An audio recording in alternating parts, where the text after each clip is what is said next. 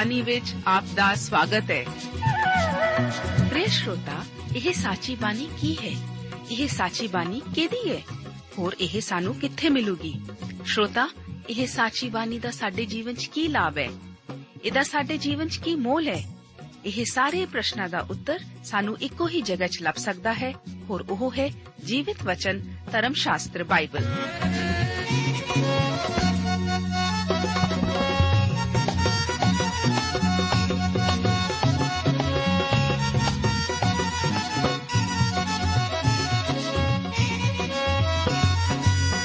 ਧਰਮ ਸ਼ਾਸਤਰ ਬਾਈਬਲ।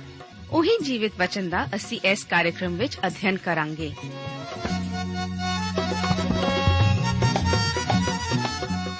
ਤੇ ਹੁਣ ਪਵਿੱਤਰ ਸ਼ਾਸਤਰ ਬਾਈਬਲ ਦਾ ਅਧਿਐਨ ਸ਼ੁਰੂ ਕਰਨ ਤੋਂ ਪਹਿਲਾਂ, ਆਈਏ ਅਸੀਂ ਆਪਣੇ ਮਨਾਂ ਨੂੰ ਤਿਆਰ ਕਰੀਏ ਇਸ ਭਜਨ ਦੁਆਰਾ।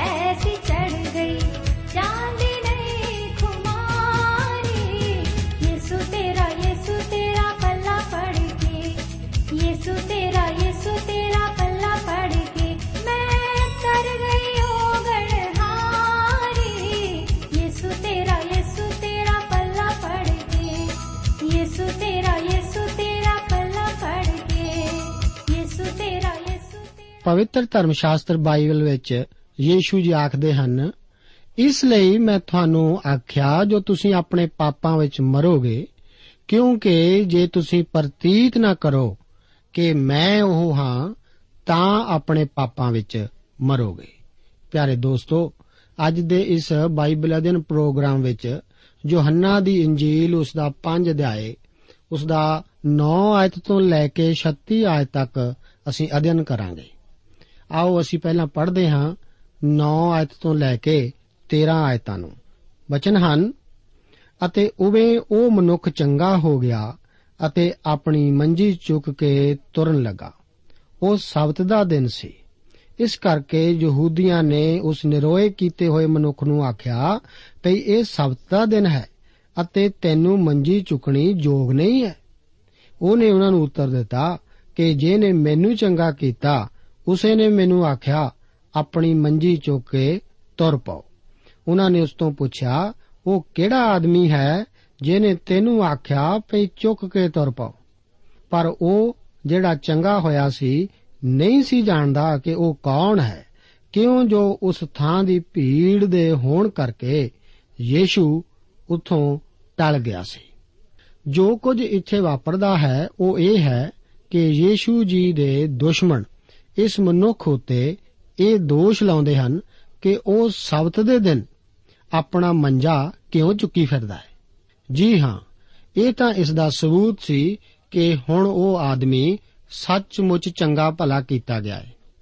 ਕੀ ਆਪ ਇਸ ਦਾ ਅੰਦਾਜ਼ਾ ਲਗਾ ਸਕਦੇ ਹੋ ਕਿ ਇਹ ਧਾਰਮਿਕ ਸ਼ਾਸਤਰੀ ਕਿਵੇਂ ਬੁਖਲਾ ਗਏ ਸਨ? ਕਿਉਂਕਿ ਵਿਅਕਤੀ ਸਬਤ ਵਾਲੇ ਦਿਨ ਆਪਣਾ ਮੰਜਾ ਚੁੱਕ ਕੇ ਲਿਜਾ ਰਿਹਾ ਸੀ। ਇਸ ਤਰ੍ਹਾਂ ਜਾਪਦਾ ਹੈ ਕਿ ਇਸ ਦਿਨ ਯੀਸ਼ੂ ਜੀ ਨੇ ਭੀੜ ਵਿੱਚੋਂ ਨਿਕਲਣ ਲਈ ਅਚੰਭਾ ਹੀ ਕੀਤਾ ਹੋਵੇ, ਕਿਉਂਕਿ ਉਹ ਆਦਮੀ ਅਸਲ ਵਿੱਚ ਇਹ ਨਹੀਂ ਜਾਣਦਾ ਸੀ ਕਿ ਉਸ ਨੂੰ ਚੰਗਾ ਕਰਨ ਵਾਲਾ ਇਹ ਵਿਅਕਤੀ ਕੌਣ ਹੈ। ਇਸੇ ਵਿਰਤਾਂਤ ਨਾਲ ਸੰਬੰਧਿਤ 14 ਤੋਂ 18 ਆਇਤਾਂ ਵਿੱਚ ਵਚਨ ਇਸ ਪ੍ਰਕਾਰ ਹਨ। ਲਿਖਿਆ ਹੈ, ਇਹਦੇ ਪਿੱਛੋਂ ਯੀਸ਼ੂ ਉਹਨੂੰ ਹੈਕਲ ਵਿੱਚ ਮਿਲਿਆ ਅਤੇ ਉਹਨੂੰ ਕਿਹਾ ਵੇਖ ਹੁਣ ਤੂੰ ਚੰਗਾ ਹੋ ਗਿਆ ਹੈ। ਫੇਰ ਪਾਪ ਨਾ ਕਰੀ। ਕਿਤੇ ਐਉਂ ਨਾ ਹੋਵੇ ਜੋ ਐਸ ਨਾਲੋਂ ਵੀ ਕੋਈ ਬੁਰੀ ਵਿਪਤਾ ਤੇਰੇ ਉੱਤੇ ਆ ਪਵੇ। ਉਸ ਮਨੁੱਖ ਨੇ ਜਾ ਕੇ ਯਹੂਦੀਆਂ ਨੂੰ ਦੱਸਿਆ ਕਿ ਜਿਹਨੇ ਮੈਨੂੰ ਚੰਗਾ ਕੀਤਾ, ਸੋ ਯੀਸ਼ੂ ਹੈ। ਇਸੇ ਕਾਰਨ ਯਹੂਦੀਆਂ ਨੇ ਯੀਸ਼ੂ ਨੂੰ ਸਤਾਇਆ, ਜੋ ਉਹ ਸਬਤ ਦੇ ਦਿਨ ਇਹ ਕੰਮ ਕਰਦਾ ਹੁੰਦਾ ਸੀ। ਪਰ ਯੀਸ਼ੂ ਨੇ ਉਹਨਾਂ ਨੂੰ ਉੱਤਰ ਦਿੱਤਾ ਕਿ ਮੇਰਾ ਪਿਤਾ ਹੁਣ ਤੀਕਰ ਕੰਮ ਕਰਦਾ ਹੈ ਅਤੇ ਮੈਂ ਵੀ ਕੰਮ ਕਰਦਾ ਇਸ ਕਾਰਨ ਯਹੂਦੀ ਹੋਰ ਵੀ ਉਹਦੇ ਮਾਰ ਸੁੱਟਣ ਦੇ ਮਗਰ ਪਏ, ਕਿਉਂਕਿ ਉਹ ਕੇਵਲ ਸਬਤ ਦੇ ਦਿਨ ਨੂੰ ਹੀ ਨਹੀਂ ਟਾਲਦਾ, ਸਗੋਂ ਪਰਮੇਸ਼ਵਰ ਨੂੰ ਆਪਣਾ ਪਿਤਾ ਕਹਿ ਕੇ ਆਪ ਨੂੰ ਪਰਮੇਸ਼ਵਰ ਦੇ ਤੁੱਲ ਬਣਾਉਂਦਾ ਸੀ। ਜੋ ਕਿ ਅਸਲ ਵਿੱਚ ਵਾਪਰਿਆ ਸੀ, ਉਹ ਤਾਂ ਇਸ ਤਰ੍ਹਾਂ ਹੈ। ਕਿ ਯੀਸ਼ੂ ਜੀ ਨੇ ਇਸ ਵਿਅਕਤੀ ਨੂੰ ਜਿਸਮਾਨੀ ਤੌਰ ਤੇ ਤਾਂ ਬੈਤਸੈਦਾ ਦੇ ਤਲਾਬ ਵਿੱਚ ਚੰਗਾ ਕੀਤਾ ਸੀ, ਪਰ ਉਸ ਦੇ ਆਤਮਾ ਦੀ ਚੰਗਾਈ ਹੈਕਲ ਵਿੱਚ ਕੀਤੀ ਸੀ। ਇਸ ਆਦਮੀ ਦੀ ਸਮੱਸਿਆ ਦੀ ਜੜ ਉਸ ਦਾ ਪਾਪ ਹੀ ਸੀ। ਪਹਿਲਾਂ ਤਾਂ ਉਸ ਨੂੰ ਚੰਗਾ ਕੀਤਾ ਸਰੀਰ, ਚੰਗਾ ਸਰੀਰ ਹਾਸਲ ਹੋਇਆ ਅਤੇ ਬਾਅਦ ਵਿੱਚ ਉਸ ਨੂੰ ਇੱਕ ਚੰਗੀ ਆਤਮਾ ਵੀ ਹਾਸਲ ਹੋਈ। ਆਪ ਜਾਣ ਸਕਦੇ ਹੋ ਕਿ ਉਸ ਨੂੰ ਹੁਣ ਯੀਸ਼ੂ ਜੀ ਬਾਰੇ ਪਤਾ ਲੱਗ ਗਿਆ ਸੀ। ਫਿਰ ਉਹ ਵੀ ਇਹ ਦੱਸਣ ਦੇ ਯੋਗ ਬਣ ਗਿਆ ਕਿ ਉਹ ਯੀਸ਼ੂ ਕੌਣ ਹੈ। ਇਹ ਰੋਗੀ ਵਿਅਕਤੀ ਇਸ ਤਾਲ ਕੋਲ ਹਮੇਸ਼ਾ ਉਡੀਕਦਾ ਉਡੀਕਦਾ ਹਮੇਸ਼ਾ ਇਸ ਗੱਲ ਵੱਲ ਹੀ ਤੱਕਦਾ ਰਹਿੰਦਾ ਸੀ ਅਤੇ ਇੱਕ ਦਿਨ ਪਰਮੇਸ਼ਵਰ ਦਾ ਲੇਲਾ ਯੀਸ਼ੂ ਉੱਥੇ ਆਇਆ ਅਤੇ ਉਸ ਨੂੰ ਵੇਖਿਆ। ਫਿਰ ਇਸ ਆਦਮੀ ਨੇ ਵੀ ਯੀਸ਼ੂ ਨੂੰ ਵੇਖਿਆ। ਇਸ ਰੋਗੀ ਵਿਅਕਤੀ ਨੇ ਸਰਵਸ਼ਕਤੀਮਾਨ ਮਨੁੱਖ ਨੂੰ ਡਿਠਾ। ਜੋ ਗੱਲ ਮੈਨੂੰ ਇੱਥੇ ਹੈਰਾਨ ਕਰਦੀ ਹੈ, ਉਹ ਇਹ ਹੈ ਕਿ ਇਸ ਤਾਲ ਦੇ ਆਲੇ ਦੁਆਲੇ ਹੋਰ ਵੀ ਬਹੁਤ ਸਾਰੇ ਲੋਕਾਂ ਦੀ ਇੱਕ ਭੀੜ ਸੀ ਅਤੇ ਉਹ ਚੰਗੇ ਨਹੀਂ ਸਨ ਕੀਤੇ ਗਏ। ਅੱਜ ਵੀ ਲੋਕਾਂ ਦੀ ਇੱਕ ਬਹੁਤ ਵੱਡੀ ਭੀੜ ਹੈ, ਜੋ ਕਿ ਚੰਗੀ ਨਹੀਂ ਹੈ ਕੀਤੀ ਗਈ। ਇੱਕ ਬਹੁਤ ਵੱਡੀ ਭੀੜ ਹੈ, ਜੋ ਕਿ ਬਚਾਈ ਨਹੀਂ ਗਈ ਹੈ। ਕਿ ਯੀਸ਼ੂ ਜੀ ਉਹਨਾਂ ਨੂੰ ਨਹੀਂ ਬਚਾਉਣਾ ਚਾਹੁੰਦੇ? ਜੀ ਹਾਂ, ਉਹ ਤਾਂ ਜ਼ਰੂਰ ਅਜਿਹਾ ਕਰਨਾ ਚਾਹੁੰਦੇ ਹਨ। ਪਰ ਉਹਨਾਂ ਨੇ ਅਜੇ ਯੀਸ਼ੂ ਜੀ ਵੱਲ ਨਹੀਂ ਚੱਕਿਆ। ਉਹ ਤਾਂ ਅਜੇ ਇਸੇ ਦੀ ਉਡੀਕ ਕਰ ਰਹੇ ਹਨ ਦੋਸਤੋ ਕਿ ਕੁਝ ਵਾਪਰੇ। ਇਹ ਉਹ ਘਟਨਾ ਹੈ ਜਿਸ ਨੇ ਇਨ੍ਹਾਂ ਈਰਖਾ ਨਾਲ ਭਰੇ ਮਨੁੱਖਾਂ ਨੂੰ ਯੀਸ਼ੂ ਜੀ ਦੇ ਮਗਰ ਲਾ ਦਿੱਤਾ ਸੀ। ਉਹ ਯਹੂਦੀਆਂ ਦੇ ਧਾਰਮਿਕ ਨੇਤਾ ਸਨ। ਇਸੇ ਸਮੇਂ ਤੋਂ ਉਹਨਾਂ ਨੇ ਯੀਸ਼ੂ ਜੀ ਨੂੰ ਸਤਾਉਣਾ ਸ਼ੁਰੂ ਕਰ ਦਿੱਤਾ ਸੀ ਅਤੇ ਉਹ ਉਸ ਨੂੰ ਮਾਰਨ ਬਾਰੇ ਯੋਜਨਾ ਬਣਾ ਰਹੇ ਸੀ। ਜਦੋਂ ਇਹ ਵਿਅਕਤੀ ਪਾਪ ਦੇ ਟੋਏ ਵਿੱਚ ਡਿੱਗ ਪਿਆ ਸੀ, ਤਾਂ ਪ੍ਰਭੂ ਯੀਸ਼ੂ ਜੀ ਅਤੇ ਸਵਰਗੀ ਪਿਤਾ ਸਬਤ ਦੇ ਦਿਨ ਵਿਸ਼ਰਾਮ ਨਹੀਂ ਸਨ ਕਰ ਸਕੇ। ਭਾਵੇਂ ਪਰਮੇਸ਼ਵਰ ਨੇ ਭੌਤਿਕ ਬ੍ਰਹਿਮੰਡ ਦੀ ਰਚਨਾ ਕਰਨ ਤੋਂ ਬਾਅਦ ਵਿਸ਼ਰਾਮ ਕੀਤਾ ਸੀ, ਪਰ ਆਦਮੀ ਦੀ ਰਚਨਾ ਕਰਨ ਤੋਂ ਬਾਅਦ ਵਿਸ਼ਰਾਮ ਨਹੀਂ ਕੀਤਾ, ਕਿਉਂਕਿ ਮਨੁੱਖ ਉਸ ਬੈਲ ਦੀ ਤਰ੍ਹਾਂ ਟੋਏ ਵਿੱਚ ਡਿੱਗ ਪਿਆ ਸੀ। ਜਦੋਂ ਤੱਕ ਇਹਨਾਂ ਯਹੂਦੀ ਧਾਰਮਿਕ ਆਗੂਆਂ ਨੇ ਯੀਸ਼ੂ ਜੀ ਨੂੰ ਸਲੀਬ ਉੱਤੇ ਨਹੀਂ ਸੀ ਟੰਗ ਦਿੱਤਾ। ਉਹਨਾਂ ਨੂੰ ਚੈਨ ਨਹੀਂ ਸੀ ਆਈ। 19 ਆਇਤ ਤੋਂ ਅੱਗੇ ਯੀਸ਼ੂ ਜੀ ਦੇ ਦਾਅਵਿਆਂ ਦਾ ਜ਼ਿਕਰ ਹੈ। ਪਹਿਲਾਂ ਅਸੀਂ 19 ਤੋਂ ਲੈ ਕੇ 29 ਆਇਤਾਂ ਤੱਕ ਪੜ੍ਹਦੇ ਹਾਂ। ਇਹਨਾਂ ਵਿੱਚ ਪਰਮੇਸ਼ਵਰ ਦੇ ਵਚਨ ਹਨ। ਉਪਰੰਤ ਯੀਸ਼ੂ ਨੇ ਉਹਨਾਂ ਨੂੰ ਉੱਤਰ ਦਿੱਤਾ, ਮੈਂ ਤੁਹਾਨੂੰ ਸੱਚ-ਸੱਚ ਆਖਦਾ ਹਾਂ ਕਿ ਪੁੱਤਰ ਆਪ ਤੋਂ ਕੁਝ ਨਹੀਂ ਕਰ ਸਕਦਾ, ਪਰ ਜੋ ਕੁਝ ਉਹ ਪਿਤਾ ਨੂੰ ਕਰਦਿਆਂ ਵੇਖਦਾ ਹੈ ਕਿਉਂਕਿ ਜੋ ਕੰਮ ਉਹ ਕਰਦਾ ਹੈ, ਸੋ ਪੁੱਤਰ ਵੀ ਉਹ ਹੀ ਕਰਦਾ ਹੈ। ਪਿਤਾ ਤਾਂ ਪੁੱਤਰ ਨਾਲ ਤੇ ਕਰਦਾ ਹੈ, ਅਤੇ ਜੋ ਕੰਮ ਉਹ ਆਪ ਕਰਦਾ ਹੈ, ਸੋ ਸਭ ਉਸ ਨੂੰ ਵਿਖਾਲਦਾ ਹੈ, ਅਤੇ ਉਹ ਇਹਨਾਂ ਨਾਲੋਂ ਵੱਡੇ ਕੰਮ ਉਸ ਨੂੰ ਵਿਖਾਏਗਾ। ਭਈ ਤੁਸੀਂ ਅਚਰਜ ਹੋਵੋ, ਕਿਉਂਕਿ ਜਿਸ ਪ੍ਰਕਾਰ ਪਿਤਾ ਮੁਰਦਿਆਂ ਨੂੰ ਉਠਾਲਦਾ ਤੇ ਜਿਵਾਲਦਾ ਹੈ, ਉਸੇ ਪ੍ਰਕਾਰ ਪੁੱਤਰ ਵੀ ਜਿਨ੍ਹਾਂ ਨੂੰ ਚਾਹੁੰਦਾ ਹੈ, ਜਿਵਾਲਦਾ ਹੈ। ਪਿਤਾ ਕਿਸੇ ਦਾ ਨਿਆਂ ਨਹੀਂ ਕਰਦਾ ਪਰ ਉਸਨੇ ਸਾਰਾ ਨਿਆਂ ਪੁੱਤਰ ਨੂੰ ਸੌਂਪ ਦਿੱਤਾ ਹੈ। ਇਸ ਲਈ ਜੋ ਸਭੋ ਪੁੱਤਰ ਦਾ ਆਦਰ ਕਰਨ, ਜਿਸ ਤਰ੍ਹਾਂ ਪਿਤਾ ਦਾ ਆਦਰ ਕਰਦੇ ਹਨ, ਜਿਹੜਾ ਪੁੱਤਰ ਦਾ ਆਦਰ ਨਹੀਂ ਕਰਦਾ, ਉਹ ਪਿਤਾ ਦਾ ਵੀ ਜਿਨ ਉਸ ਨੂੰ ਘੱਲਿਆ ਹੈ, ਆਦਰ ਨਹੀਂ ਕਰਦਾ। ਮੈਂ ਤੁਹਾਨੂੰ ਸੱਚ-ਸੱਚ ਆਖਦਾ ਹਾਂ ਕਿ ਜੋ ਮੇਰਾ ਵਚਨ ਸੁਣਦਾ ਅਤੇ ਉਹਦੀ ਪ੍ਰਤੀਤ ਕਰਦਾ ਹੈ, ਜਿਨ ਮੈਨੂੰ ਘੱਲਿਆ, ਸਦੀਪਕ ਜੀਵਨ ਉਹਦਾ ਹੈ। ਔਰ ਉਸ ਉੱਤੇ ਸਜ਼ਾ ਦਾ ਹੁਕਮ ਨਹੀਂ ਹੁੰਦਾ ਸਗੋਂ ਮੌਤ ਤੋਂ ਪਾਰ ਲੰਘ ਕੇ ਉਹ ਜੀਵਨ ਵਿੱਚ ਜਾ ਪਹੁੰਚਿਆ ਹੈ। ਮੈਂ ਤੁਹਾਨੂੰ ਸੱਚ ਆਖਦਾ ਹਾਂ ਕਿ ਉਹ ਸਮਾਂ ਆਉਂਦਾ ਹੈ। ਸਗੋਂ ਹੁਣੇ ਹੈ ਕਿ ਮੁਰਦੇ ਪਰਮੇਸ਼ਰ ਦੇ ਪੁੱਤਰ ਦੀ ਆਵਾਜ਼ ਸੁਣਨਗੇ ਅਤੇ ਸੁਣ ਕੇ ਜੀਉਣਗੇ, ਕਿਉਂਕਿ ਮੇਰਾ ਪਿਤਾ ਆਪ ਵਿੱਚ ਜੀਵਨ ਰੱਖਦਾ ਹੈ। ਤਿਵੇਂ ਉਹਨੇ ਪੁੱਤਰ ਨੂੰ ਵੀ ਬਖਸ਼ਿਆ ਜੋ ਆਪ ਵਿੱਚ ਜੀਵਨ ਰੱਖੇ। ਪਰ ਉਸ ਨੂੰ ਨਿਆਂ ਕਰਨ ਦਾ ਇਖਤਿਆਰ ਦਿੱਤਾ, ਇਸ ਲਈ ਜੋ ਉਹ ਮਨੁੱਖ ਦਾ ਪੁੱਤਰ ਹੈ। ਇਹਨੂੰ ਅਚਰਜ ਨਾ ਜਾਣੋ, ਕਿਉਂਕਿ ਉਹ ਘੜੀ ਆਉਂਦੀ ਹੈ, ਜਿਹਦੇ ਵਿੱਚ ਉਹ ਸਭ ਜਿਹੜੇ ਕਬਰਾਂ ਵਿੱਚ ਹਨ, ਉਹਦੀ ਆਵਾਜ਼ ਸੁਣਨਗੇ ਅਤੇ ਨਿਕਲ ਆਉਣਗੇ। ਜਿਨ੍ਹਾਂ ਨੇ ਭਲਾਈ ਕੀਤੀ ਹੈ, ਸੋ ਜੀਵਨ ਦੀ ਕਿਆਮਤ ਲਈ, ਅਤੇ ਜਿਨ੍ਹਾਂ ਨੇ ਬੁਰਾਈ ਕੀਤੀ ਹੈ, ਉਹ ਨਿਆਂ ਦੀ ਕਿਆਮਤ ਲਈ। ਹੁਣ ਇੱਥੇ ਯੀਸ਼ੂ ਜੀ ਆਪਣੇ ਖੁਦ ਬਾਰੇ ਤਿੰਨ ਮਹਾਨ ਦਾਅਵੇ ਕਰਨ ਜਾ ਰਹੇ ਹਨ। ਇਹਨਾਂ ਦਾਅਵਿਆਂ ਤੇ ਆਧਾਰਿਤ ਉੱਤੇ ਹੀ ਉਹ ਅੰਜੀਲ ਨੂੰ ਲੋਕਾਂ ਸਾਹਮਣੇ ਪੇਸ਼ ਕਰਨ ਲਈ ਯੋਹੰਨਾ ਦੀ ਇੰਜੀਲ ਉਸ ਦਾ 5 ਅਧਿਆਏ ਉਸ ਦੀ 24 ਆਇਤ ਦਾ ਇਸਤੇਮਾਲ ਕਰ ਸਕਦੇ ਹਨ। ਅਸੀਂ ਹੁਣ ਇਹਨਾਂ ਸਾਰਿਆਂ ਨੂੰ ਪੇਸ਼ ਕਰਨ ਦੀ ਕੋਸ਼ਿਸ਼ ਕਰਦੇ ਹਾਂ। ਪਹਿਲੇ ਦਾਅਵੇ ਵਿੱਚ 19 ਆਇਤ ਵਿੱਚ ਯੀਸ਼ੂ ਜੀ ਕਹਿ ਰਹੇ ਹਨ ਕਿ ਉਹ ਖੁਦ ਪਰਮੇਸ਼ਵਰ ਹਨ ਅਤੇ ਜੋ ਕੁਝ ਵੀ ਪਰਮੇਸ਼ਰ ਕਰਦਾ ਹੈ, ਉਹ ਵੀ ਖੁਦ ਸਭੋ ਕੁਝ ਕਰ ਸਕਦੇ ਹਨ। ਪਿਤਾ ਅਤੇ ਪੁੱਤਰ ਵਿੱਚ ਪੂਰਾ ਪੂਰਾ ਤਾਲਮੇਲ ਹੈ ਅਤੇ ਇੱਕ ਸੁਰਤਾ ਵੀ। ਇਸ ਕਰਕੇ ਉਹਨਾਂ ਉੱਤੇ ਲਗਾਇਆ ਦੋਸ਼, ਫਜ਼ੂਲ ਹੀ ਸੀ। ਪਿਤਾ ਅਤੇ ਪੁੱਤਰ ਇੱਕ ਦੂਸਰੇ ਦੇ ਵਿਰੁੱਧ ਨਹੀਂ ਹਨ। ਜੋ ਕੁਝ ਪਰਮੇਸ਼ਰ ਕਰਦਾ ਹੈ, ਯੀਸ਼ੂ ਜੀ ਵੀ ਉਹੀ ਕਰਦੇ ਹਨ। ਯੀਸ਼ੂ ਜੀ ਪਾਪ ਮਾਫ ਕਰ ਸਕਦੇ ਹਨ। ਯੀਸ਼ੂ ਜੀ ਜਿਸ ਨੂੰ ਵੀ ਚਾਹਣ, ਉਸ ਨੂੰ ਜੀਵਨ ਦੇ ਸਕਦੇ ਹਨ। ਜੇਕਰ ਪਿਤਾ ਕਿਸੇ ਨੂੰ ਜਿਲਾਵੇ, ਪੁੱਤਰ ਵੀ ਮੁਰਦੇ ਜਿਲਾ ਸਕਦਾ ਹੈ। ਅੱਜ ਅਸੀਂ ਚੰਗਾਈ ਦਾ ਢਿੰਡੋਰਾ ਪਿੱਟਿਆ ਜਾਂਦਾ ਅਕਸਰ ਸੁਣਦੇ ਹਾਂ। ਉਸ ਵਰਦਾਨ ਵਿੱਚ ਮੁਰਦਿਆਂ ਨੂੰ ਜਿਵਾਉਣਾ ਵੀ ਸ਼ਾਮਲ ਸੀ। ਪੌਲਸ ਅਤੇ ਸ਼ਮੌਨ ਪਤਰਸ ਨੇ ਵੀ ਮੁਰਦਿਆਂ ਨੂੰ ਜਿਵਾਇਆ ਸੀ। ਪ੍ਰਭੂ ਨੇ ਹੀ ਉਹਨਾਂ ਨੂੰ ਇਹ ਵਰਦਾਨ ਦਿੱਤਾ ਸੀ। ਇਹ ਵਰਦਾਨ ਪ੍ਰੇਰਿਤਾਂ ਦੇ ਨਾਲ ਹੀ ਲੋਪ ਹੋ ਗਿਆ। ਯੀਸ਼ੂ ਜੀ ਨੇ ਖੁਦ ਪਰਮੇਸ਼ਰ ਹੋਣ ਕਰਕੇ ਮੁਰਦੇ ਜਿਵਾਏ। ਦੂਸਰੇ ਵਿਅਕਤੀਆਂ ਨੇ ਵੀ ਪ੍ਰਭੂ ਯੀਸ਼ੂ ਜੀ ਦੇ ਨਾਮ ਵਿੱਚ ਹੀ ਮੁਰਦੇ ਜਿਵਾਏ ਸਨ। ਇਹ ਦੂਸਰਾ ਦਾਵਾ ਸੀ। ਤੀਸਰੇ ਦਾਅਵੇ ਬਾਰੇ 22 ਆਇਤ ਵਿੱਚ ਯੀਸ਼ੂ ਜੀ ਆਖਦੇ ਹਨ ਕਿ ਪਿਤਾ ਕਿਸੇ ਦਾ ਨਿਆਂ ਨਹੀਂ ਕਰਦਾ, ਪਰ ਉਸਨੇ ਸਾਰਾ ਨਿਆਂ ਪੁੱਤਰ ਨੂੰ ਸੌਂਪ ਦਿੱਤਾ ਹੈ। ਆਪ ਜੇਕਰ ਉਸ ਦੇ ਵਚਨ ਨੂੰ ਸੁਣ ਕੇ ਉਸ ਉੱਤੇ ਵਿਸ਼ਵਾਸ ਕਰੋ, ਤਾਂ ਸਦੀਪਕ ਜੀਵਨ ਪਾ ਸਕਦੇ ਹੋ। ਕਿਉਂਕਿ ਕਿਉਂਕਿ ਯੀਸ਼ੂ ਜੀ ਉਹੀ ਕਰਦੇ ਹਨ ਜੋ ਪਰਮੇਸ਼ਵਰ ਕਰਦਾ ਹੈ। ਭਾਵੇਂ ਕੋਈ ਮਨੁੱਖ ਬਚਿਆ ਹੋਇਆ ਹੈ ਜਾਂ ਨਹੀਂ, ਉਹਨੂੰ ਇੱਕ ਦਿਨ ਜ਼ਰੂਰ ਯੀਸ਼ੂ ਜੀ ਅੱਗੇ ਨਿਆਂ ਪਾਉਣ ਵਾਸਤੇ ਜ਼ਰੂਰ ਖੜਨਾ ਪਵੇਗਾ। ਵਿਸ਼ਵਾਸੀ ਆਪਣਾ ਫਲ ਜਾਂ ਇਨਾਮ ਪਾਉਣ ਵਾਸਤੇ ਅਤੇ ਗਵਾਚੇ ਹੋਏ ਇੱਕ ਮਹਾਨ ਸਿੰਘਾਸਣ ਦੇ ਅੱਗੇ ਆਪਣੀ ਸਜ਼ਾ ਵਾਸਤੇ। ਇਹ ਦੂਸਰੀ ਆਮਦ ਵੇਲੇ ਯੀਸ਼ੂ ਜੀ ਕਰਨਗੇ। ਅੱਚਮੁੱਚ ਸਾਰਾ ਨਿਆਂ ਯੀਸ਼ੂ ਨੂੰ ਹੀ ਸੌਂਪਿਆ ਗਿਆ ਹੈ। ਇਹਨਾਂ ਦਾਅਵਿਆਂ ਦੇ ਆਧਾਰ ਤੇ ਹੀ ਯੀਸ਼ੂ ਜੀ 24 ਆਇਤ ਦਾ ਜ਼ਿਕਰ ਕਰਦੇ ਹਨ, ਜੋ ਕਿ ਨਿੱਜੀ ਪ੍ਰਚਾਰ ਦੇ ਲਈ ਇਸਤੇਮਾਲ ਕੀਤੀ ਜਾਂਦੀ ਹੈ। 24 ਆਇਤ ਵਿੱਚ ਯੀਸ਼ੂ ਜੀ ਆਖਦੇ ਹਨ, ਸਦੀਪਕ ਜੀਵਨ ਉਹਦਾ ਹੈ, ਜੋ ਕਿ ਵਰਤਮਾਨ ਕਾਲ ਵਿੱਚ ਹੈ। ਇੱਕ ਵਿਸ਼ਵਾਸੀ ਉਤੇ ਸਜ਼ਾ ਦਾ ਹੁਕਮ ਨਹੀਂ। ਉਹ ਤਾਂ ਮੌਤ ਤੋਂ ਪਾਰ ਲੰਘ ਕੇ ਜੀਵਨ ਵਿੱਚ ਜਾ ਪਹੁੰਚਿਆ ਹੈ। ਪਰ ਅਹਿਮ ਗੱਲ ਤਾਂ ਸੋਚਣ ਵਾਲੀ ਇਹ ਹੈ ਕਿ ਇਹ ਮਹਾਨ ਵਾਅਦਾ ਕੌਣ ਕਰ ਰਿਹਾ ਹੈ? ਇੱਕ ਵਾਰ ਜਦੋਂ ਮੈਂ ਸੜਕ ਉੱਤੇ ਕੰਮ ਕਰਨ ਨਾਲ ਥੱਕੇ ਬੈਠੇ, ਮਜ਼ਦੂਰਾਂ ਨੂੰ ਇਹ ਵਚਨ ਦਿੱਤਾ ਕਿ हे ਸਾਰੇ ਥੱਕੇ ਹੋਏ ਅਤੇ ਭਾਰ ਹੇਠ ਦਬੇ ਹੋਏ ਲੋਕੋ, ਮੇਰੇ ਕੋਲ ਆਓ, ਮੈਂ ਤੁਹਾਨੂੰ ਵਿਸ਼ਰਾਮ ਦੇਵਾਂਗਾ ਤਾਂ ਇੱਕ ਥੱਕਾ ਹੋਇਆ ਮਜ਼ਦੂਰ ਕਹਿਣ ਲੱਗਾ ਕਿ ਇਹ ਬਚਨ ਤਾਂ ਬਹੁਤ ਅੱਛੇ ਹਨ, ਪਰ ਕਹੇ ਕਿਸ ਨੇ ਹਨ? ਜੀ ਹਾਂ, ਇਹ ਵਚਨ ਤਾਂ ਸੱਚਮੁੱਚ ਅੱਛੇ ਹਨ।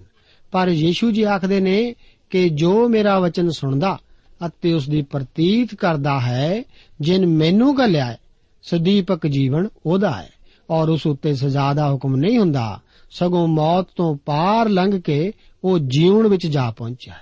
ਇਹ ਯੀਸ਼ੂ ਜੀ ਦੇ ਹੀ ਵਚਨ ਹਨ, ਜੋ ਕਿ ਖੁਦ ਪਰਮੇਸ਼ਵਰ ਹੈ, ਜੋ ਕਿ ਮੁਰਦੇ ਜਿਵਾਉਂਦਾ ਹੈ, ਅਤੇ ਜੋ ਸਾਰੇ ਜਗਤ ਦਾ ਨਿਆਂ ਕਰਨ ਜਾ ਰਿਹਾ ਹੈ। ਜਦੋਂ ਅਸੀਂ ਇਹ ਸੱਚਮੁੱਚ ਜਾਣ ਲਈਏ ਕਿ ਉਹ ਕੌਣ ਹੈ, ਤਾਂ ਇਹ ਵਿਸ਼ਵਾਸ ਹੀ ਇਹਨਾਂ ਵਚਨਾਂ ਨੂੰ ਸੱਚਮੁੱਚ ਅਦਭੁਤ ਵਚਨ ਬਣਾਵੇਗਾ। 25 ਆਇਤ ਵਿੱਚ ਸਮੇਂ ਤੋਂ ਯੀਸ਼ੂ ਜੀ ਦਾ ਕੀ ਭਾਵ ਹੈ? ਜੀ ਹਾਂ, ਅਸੀਂ ਉਸ ਸਮੇਂ ਵਿੱਚੋਂ ਗੁਜ਼ਰ ਰਹੇ ਹਾਂ ਜੋ ਕਿ ਆਉਂਦਾ ਹੈ। 28 ਆਇਤ ਇਸ ਨੂੰ ਸਪਸ਼ਟ ਕਰਦੀ ਹੈ ਕਿ ਇਹ ਸਮਾਂ ਅਜੇ ਅੱਗੇ ਆਉਣ ਵਾਲਾ ਹੈ। ਅਸੀਂ ਸੱਚਮੁੱਚ ਇੱਕ ਅਜਿਹੇ ਯੁੱਗ ਵਿੱਚ ਰਹਿ ਰਹੇ ਹਾਂ ਜੋ ਕਿ ਇੱਕ ਅਜਿਹੇ ਸਮੇਂ ਵੱਲ ਵਧ ਰਿਹਾ ਹੈ, ਜਿਸ ਵਿੱਚ ਮੁਰਦੇ ਪਰਮੇਸ਼ਵਰ ਦੇ ਪੁੱਤਰ ਦੀ ਆਵਾਜ਼ ਸੁਣਨਗੇ ਅਤੇ ਸੁਣ ਕੇ ਜੀਵਣਗੇ ਪਰ ਅੱਗੇ ਉਹ ਇਹ ਵੀ ਆਖਦੇ ਹਨ ਕਿ ਉਹ ਘੜੀ ਆਉਂਦੀ ਹੈ। ਆਪ ਨੂੰ ਯਾਦ ਹੋਵੇਗਾ ਕਿ ਲਾਜ਼ਰ ਦੀ ਮੌਤ ਸਮੇਂ ਯੀਸ਼ੂ ਜੀ ਲਾਜ਼ਰ ਦੀਆਂ ਦੋਹਾਂ ਭੈਣਾਂ ਨੂੰ 11 ਅਧਿਆਏ, ਉਸ ਦੀ 25 ਅਤੇ 26 ਆਇਤਾਂ ਵਿੱਚ ਆਖਦੇ ਹਨ, ਕਿਆਮਤ ਅਤੇ ਜੀਵਨ ਮੈਂ ਹਾਂ, ਜੋ ਮੇਰੇ ਉੱਤੇ ਨੇਚਾ ਕਰਦਾ ਹੈ, ਭਾਵੇਂ ਉਹ ਮਰ ਜਾਏ ਤਾਂ ਵੀ ਜੀਵੇਗਾ। ਕੀ ਇਸ ਦਾ ਅਰਥ ਇਹ ਹੈ ਕਿ ਕਬਰ ਵਿੱਚ ਰੱਖਿਆ ਹੋਇਆ ਵਿਅਕਤੀ ਸੁਣਦਾ ਵੀ ਹੈ? ਨਹੀਂ। ਇਹ ਤਾਂ ਆਤਮਿਕ ਮੌਤ ਦੀ ਗੱਲ ਹੈ। ਮੌਤ ਦਾ ਭਾਵ ਪਰਮੇਸ਼ਵਰ ਤੋਂ ਵਿਖਰੇਵਾ ਹੈ। ਮੁਰਦਿਆਂ ਦੇ ਕਬਰ ਵਿੱਚ ਪਿਆ ਸੁਣ ਕੇ ਜੀ ਉੱਠਣ ਦਾ ਸਮਾਂ ਵੀ ਆ ਰਿਹਾ ਹੈ। ਪਰ ਹੁਣ ਵੀ ਸਮਾਂ ਹੈ ਕਿ ਆਤਮਿਕ ਮੌਤ ਦਾ ਸ਼ਿਕਾਰ ਹੋਏ ਲੋਕ ਯੀਸ਼ੂ ਮਸੀਹ ਦੇ ਇਹਨਾਂ ਵਚਨਾਂ ਨੂੰ ਸੁਣੇ ਕਿ ਜੀ ਸਕਦੇ ਹਨ। ਪੌਲਸ ਆਖਦਾ ਹੈ ਕਿ ਤੁਸੀਂ ਆਪਣੇ ਪਾਪਾਂ ਅਤੇ ਅਪਰਾਧਾਂ ਵਿੱਚ ਮੁਰਦਾ ਸੋ। ਇਹ ਹਰੇਕ ਦੀ ਆਤਮਿਕ ਦਸ਼ਾ ਹੈ। ਪਰ ਜੋ ਯੀਸ਼ੂ ਜੀ ਦੇ ਵਚਨ ਸੁਣ ਕੇ ਉਸ ਉੱਤੇ ਵਿਸ਼ਵਾਸ ਕਰਦਾ ਹੈ, ਉਹ ਮੌਤ ਤੋਂ ਪਾਰ ਲੰਘ ਕੇ ਜੀਵਨ ਵਿੱਚ ਪਹੁੰਚ ਗਿਆ ਹੈ। ਇੱਥੇ ਵੱਖ-ਵੱਖ ਦੋ ਗੱਲਾਂ ਦਾ ਜ਼ਿਕਰ ਹੈ। ਉਹ ਸਮਾਂ ਹੁਣ ਹੈ ਜਦੋਂ ਕਿ ਯੀਸ਼ੂ ਜੀ ਆਤਮਿਕ ਜੀਵਨ ਦੇ ਰਹੇ ਹਨ। ਉਹ ਸਮਾਂ ਅਜੇ ਆ ਰਿਹਾ ਹੈ ਜਦੋਂ ਕਿ ਉਹ ਮੁਰਦਿਆਂ ਨੂੰ ਕਬਰ ਵਿੱਚੋਂ ਉਠਾਉਣਗੇ। ਸੋ ਯੀਸ਼ੂ ਜੀ ਹੀ ਜੀਵਨ ਦਾਤਾ ਹਨ। ਜੀਵਨ ਸਿਰਫ ਉਸੇ ਦੇ ਕੋਲ ਹੀ ਨਹੀਂ, ਬਲਕਿ ਉਹ ਜੀਵਨ ਦਿੰਦੇ ਵੀ ਹਨ। ਉਸ ਨੂੰ ਸਜ਼ਾ ਦੇਣ ਦਾ ਵੀ ਅਧਿਕਾਰ ਹੈ। ਉਹ ਪਹਿਲੀ ਵਾਰ ਮੁਕਤੀਦਾਤਾ ਬਣ ਕੇ ਆਏ ਸਨ, ਨਾ ਕਿ ਨਿਆਂ ਕਰਨ ਵਾਲੇ ਬਣ ਕੇ। ਪਰ ਅਗਲੀ ਵਾਰ ਉਹ ਜੱਜ ਬਣ ਕੇ ਹੀ ਆਉਣਗੇ। ਉਸ ਸਮੇਂ ਜੋ ਕਬਰ ਵਿੱਚ ਹਨ ਉਸ ਦੀ ਆਵਾਜ਼ ਸੁਣਨਗੇ। 29 ਆਇਤ ਵਿਚਲੇ ਨਿਆਂ ਸ਼ਬਦ ਦਾ ਅਸਲੀ ਅਰਥ ਸਜ਼ਾ ਹੈ। ਇੱਥੇ ਦੋ ਕਿਆਮਤਾਂ ਦਾ ਜ਼ਿਕਰ ਹੈ। ਪ੍ਰਕਾਸ਼ ਦੀ ਪੋਥੀ ਉਸ ਦਾ 20 ਅਧਿਆਏ ਉਸ ਦੀ 4 ਤੋਂ ਲੈ ਕੇ 6 ਆਇਤ ਅਤੇ ਇਸੇ ਅਧਿਆਏ ਵਿੱਚ 11 ਤੋਂ ਲੈ ਕੇ 15 ਆਇਤਾਂ ਵਿੱਚ ਪਹਿਲੀ ਅਤੇ ਦੂਸਰੀ ਕਿਆਮਤ ਬਾਰੇ ਹੋਰ ਵੀ ਜ਼ਿਕਰ ਹੈ। ਪਹਿਲੀ ਕਿਆਮਤ ਬਚਾਏ ਹੋਏ ਲੋਕਾਂ ਦੀ ਹੈ। ਇਸ ਨੂੰ ਅਸੀਂ ਕਲੀਸਿਆ ਦਾ ਉਠਾਇਆ ਜਾਣਾ ਵੀ ਆਖਦੇ ਹਾਂ। ਪੌਲਸ ਇਸ ਦਾ ਜ਼ਿਕਰ ਪਹਿਲਾ ਥੈਸਲੋਨੀਆ ਉਸ ਦਾ 4 ਅਧਿਆਏ ਉਸ ਦੀ 17 ਆਇਤ ਵਿੱਚ ਕਰਦਾ ਹੈ। ਇਹ ਅਜੇ ਭਵਿੱਖ ਵਿੱਚ ਹੀ ਕਿਧਰੇ ਹੋਣ ਵਾਲਾ ਹੈ। ਇਸ ਦੀ ਤਾਰੀਖ ਨਹੀਂ ਦੱਸੀ ਗਈ ਅਤੇ ਨਾ ਹੀ ਇਸ ਸੰਬੰਧੀ ਕੋਈ ਚਿੰਨ੍ਹ ਦਿੱਤੇ ਗਏ ਹਨ। ਇਹ ਤਾਂ ਕਦੇ ਵੀ ਹੋ ਸਕਦਾ ਹੈ। ਉਹ ਜਿਉਂਦੇ ਅਤੇ ਮੁਰਦਾ ਦੋਹਾਂ ਨੂੰ ਇਸ ਸੰਸਾਰ ਵਿੱਚੋਂ ਬੁਲਾਉਣ ਜਾ ਰਿਹਾ ਹੈ। ਇਹ ਪਹਿਲੀ ਕਿਆਮਤ ਦਾ ਇੱਕ ਹਿੱਸਾ ਹੈ। ਫਿਰ ਮਹਾ ਕਲੇਸ਼ ਦੇ ਦੌਰਾਨ ਬਹੁਤ ਸਾਰੇ ਵਿਸ਼ਵਾਸੀ ਸ਼ਹੀਦ ਹੋਣਗੇ। ਉਹ ਪੁਰਾਣੇ ਨੇਮ ਦੇ ਸੰਤਾਂ ਦੇ ਨਾਲ ਮਹਾ ਕਲੇਸ਼ ਦੇ ਅੰਤ ਵਿੱਚ ਜਿਵਾਏ ਜਾਣਗੇ। ਇਹ ਵੀ ਪਹਿਲੀ ਕਿਆਮਤ ਦਾ ਹੀ ਭਾਗ ਹੈ। ਉਹ ਇਸ ਧਰਤੀ ਉੱਤੇ ਹਮੇਸ਼ਾ ਹਮੇਸ਼ਾ ਰਹਿਣ ਲਈ ਉਠਾਏ ਜਾਣਗੇ। ਇਹ ਪਹਿਲੀ ਕਿਆਮਤ ਜਿਉਣ ਦੀ ਕਿਆਮਤ ਆਖੀ ਗਈ ਹੈ। ਨਿਆਂ ਦੀ ਕਿਆਮਤ ਵਿਸ਼ਾਲ, ਸਫੈਦ ਸਿੰਘਾਸਣ ਵਾਲੀ ਕਿਆਮਤ ਹੈ। ਜਦੋਂ ਸਾਡੇ ਯੁੱਗਾਂ ਦੇ ਨਾਂ ਵਚੇ ਹੋਏ ਲੋਕ, ਜਦੋਂ ਕਿ ਸਾਰੇ ਯੁੱਗਾਂ ਦੇ ਨਾਂ ਵਚੇ ਹੋਏ ਲੋਕ ਜਿਵਾਏ ਜਾਣਗੇ, ਉਹ ਆਪਣੇ ਕੰਮਾਂ ਦੁਆਰਾ ਨਿਆਂ ਕੀਤਾ ਜਾਣਾ ਚਾਹੁੰਦੇ ਹਨ ਅਤੇ ਉਹਨਾਂ ਦਾ ਨਿਆਂ ਇਸੇ ਆਧਾਰ ਉੱਤੇ ਕੀਤਾ ਜਾਵੇਗਾ। ਉਹ ਧਰਮੀ ਪਰਮੇਸ਼ਵਰ ਦੇ ਅੱਗੇ ਖੜੇ ਹੋਣਗੇ। ਉਹਨਾਂ ਨੂੰ ਆਪਣਾ ਪੱਖ ਪੇਸ਼ ਕਰਨ ਲਈ ਪਵਿੱਤਰ ਪਰਮੇਸ਼ਵਰ ਦੇ ਅੱਗੇ ਖੜੇ ਹੋਣ ਦਾ ਮੌਕਾ ਦਿੱਤਾ ਜਾਵੇਗਾ। ਪਰ ਪਰਮੇਸ਼ਵਰ ਪਹਿਲਾਂ ਹੀ ਉਹਨਾਂ ਨੂੰ ਚੇਤਾਵਨੀ ਦੇ ਚੁੱਕਾ ਹੈ। ਇਸ ਨਿਆਂ ਦੁਆਰਾ ਕੋਈ ਵੀ ਬਚਾਇਆ ਨਹੀਂ ਜਾਵੇਗਾ। ਇਸ ਦੀ ਸਜ਼ਾ ਦੇ ਵੀ ਵੱਖ-ਵੱਖ ਮਿਆਰ ਹਨ। ਆਓ, ਅੱਗੇ ਅਸੀਂ 30 ਆਇਤ ਤੋਂ ਲੈ ਕੇ 36 ਆਇਤਾਂ ਨੂੰ ਪੜ੍ਹਦੇ ਹਾਂ। ਲਿਖਿਆ ਹੈ ਮੈਂ ਆਪ ਕੁਝ ਨਹੀਂ ਕਰ ਸਕਦਾ। ਜਿਹਾ ਮੈਂ ਸੁਣਦਾ ਹਾਂ, ਤਿਹਾ ਹੀ ਨਿਆਂ ਕਰਦਾ ਹਾਂ। ਔਰ ਮੇਰਾ ਨਿਆਂ ਸੱਚਾ ਹੈ, ਕਿਉਂ ਜੋ ਮੈਂ ਆਪਣੀ ਮਰਜ਼ੀ ਨਹੀਂ ਭਾਲਦਾ, ਪਰ ਉਹਦੀ ਮਰਜ਼ੀ ਜਿਨੇ ਮੈਨੂੰ ਕੱਲਿਆ ਜੇ ਮੈਂ ਆਪਣੇ ਉੱਤੇ ਆਪੇ ਸਾਖੀ ਦਿਆਂ, ਤਾਂ ਮੇਰੀ ਸਾਖੀ ਸੱਤ ਨਹੀਂ। ਹੋਰ ਹੈ ਜੋ ਮੇਰੇ ਹੱਕ ਵਿੱਚ ਸਾਖੀ ਦਿੰਦਾ ਹੈ। ਅਤੇ ਮੈਂ ਜਾਣਦਾ ਹਾਂ ਜੋ ਸਾਖੀ ਉਹ ਮੇਰੇ ਹੱਕ ਵਿੱਚ ਦਿੰਦਾ ਹੈ, ਸੋ ਸੱਤ ਹੈ। ਤੁਸਾਂ ਯੋਹੰਨਾ ਕੋਲੋਂ ਪੁੱਛਾ, ਭੇਜਿਆ ਅਤੇ ਉਹਨੇ ਸੱਚ ਉੱਤੇ ਸਾਖੀ ਦਿੱਤੀ। ਪਰ ਮੈਂ ਮਨੁੱਖ ਤੋਂ ਸਾਖੀ ਨਹੀਂ ਲੈਂਦਾ, ਪਰ ਇਹ ਗੱਲਾਂ ਮੈਂ ਇਸ ਲਈ ਆਖਦਾ ਹਾਂ ਕਿ ਤੁਸੀਂ ਬਚਾਏ ਜਾਓ। ਉਹ ਬਲਦਾ ਅਤੇ ਜਗਮਗਾਉਂਦਾ ਦੀਵਾ ਸੀ ਔਰ ਤੁਸੀਂ ਇੱਕ ਘੜੀ ਉਹਦੇ ਚਾਨਣ ਨਾਲ ਮਗਨ ਰਹਿਣ ਨੂੰ ਪ੍ਰਸੰਨ ਸੋ ਪਰ ਜਿਹੜੀ ਸਾਖੀ ਮੇਰੇ ਕੋਲ ਹੈ, ਉਹ ਯੋਹੰਨਾ ਦੀ ਸਾਖੀ ਨਾਲੋਂ ਵੱਡੀ ਹੈ।